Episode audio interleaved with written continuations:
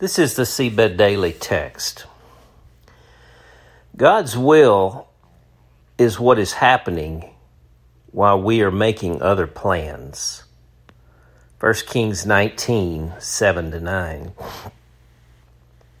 The angel of the Lord came back a second time and touched him and said, Get up and eat, for the journey is too much for you. So he got up and ate and drank. Strengthened by that food, he traveled forty days and forty nights until he reached Horeb, the mountain of God. There he went into a cave and spent the night. Consider this this is the way from glory to glory. Where was Elijah going? He went to the wilderness to die, but now an angel has intervened with a bit of a continental breakfast buffet and referenced a journey, as in, the journey is too much for you. We have no word of the Lord coming to Elijah to say, Go to this ravine or that widow's house. Elijah seems to have his own plan now. How can we surmise this? Well, when he gets there, the word of the Lord will come to him not once, but twice with the same question What are you doing here, Elijah? Elijah was at the same time on his way somewhere and lost. He was going home, and yet the Tishbite wasn't going to Tishbe. The Spirit of God had plugged the mountain of God into the GPS map of Elijah's spirit. Elijah was going to Mount Horeb, also known as Mount Sinai. Yes, that's Mount Moses or Ten Commandments Peak. He was going to the home that transcended his homeland. Do you remember back at the beginning of this daily text journey when I told you we were going to Mount Sinai? It seemed right to me because of the way our core text, 2 Corinthians 3 17 and 18, made such explicit reference to Moses and the glory of God. I had no idea as we launched into This is the Way from Glory to Glory that we would be meeting up with Elijah. Not a clue. People think I carefully planned the daily text journey. Nope. We are not a tour group with an itinerary. We have set our hearts on pilgrimage.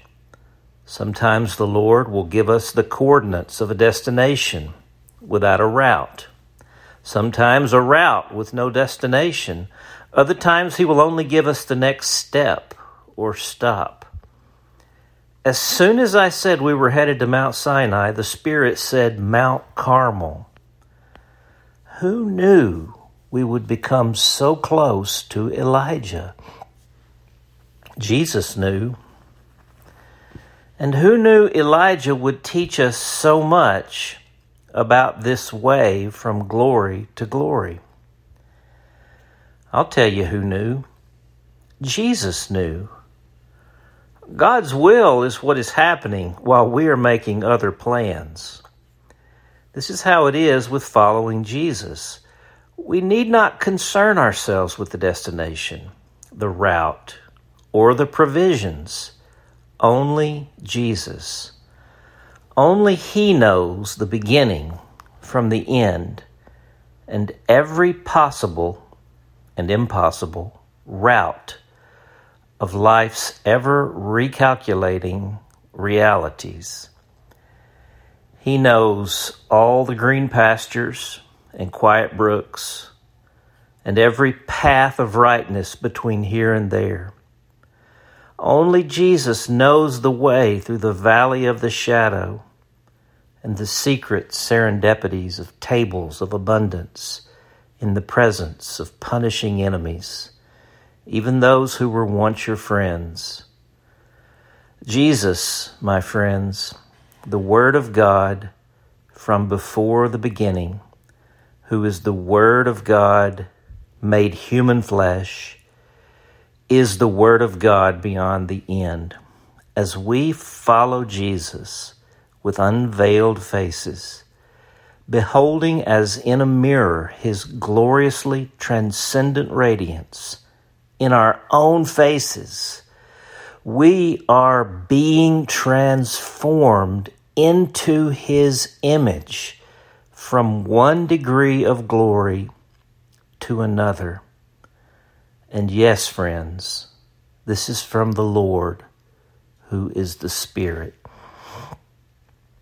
So, as we find ourselves somewhere in this 40 day and 40 night journey with Elijah, lost and yet on the way to the mountain of God, I want to share a prayer I've shared here before. It's one of my favorites and comes from the late Father Louis of Gethsemani, aka Thomas Merton. It's a prayer for the long road. My Lord God, I have no idea where I am going. I do not see the road ahead of me. I cannot know for certain where it will end, nor do I really know myself. And the fact that I think I'm following your will does not mean that I'm actually doing so. But I believe that the desire to please you does in fact please you. And I hope I have that desire in all that I'm doing. I hope that I will never do anything apart from that desire. And I know that if I do this, you will lead me by the right road, though I may know nothing about it. Therefore, I will trust you always, though I may seem to be lost and in the shadow of death. I will not fear, for you are ever with me and you will never leave me to face my perils alone. Indeed, God's will is what is happening while we are making other plans. This is the way from glory to glory. The prayer You have searched me, Abba Father and you know me. Lord Jesus, you know when I sit and when I rise. You perceive my thoughts from afar. Holy Spirit, you discern my going out and my lying down.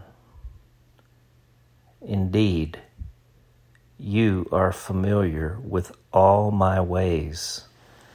Before a word is on my tongue, you, Lord, know it completely. Almighty God, you hem me in behind and before, and you lay your hand upon me. Such knowledge is too wonderful for me, too lofty for me to attain. Lead on O King eternal, the day of March has come. Praying in Jesus' name. Amen. The question Is this way of glory to glory being clarified for you, even crystallized? Is your holy discontent beginning to override your sense of malaise? Are you sensing a calling to the next degree of glory in your life?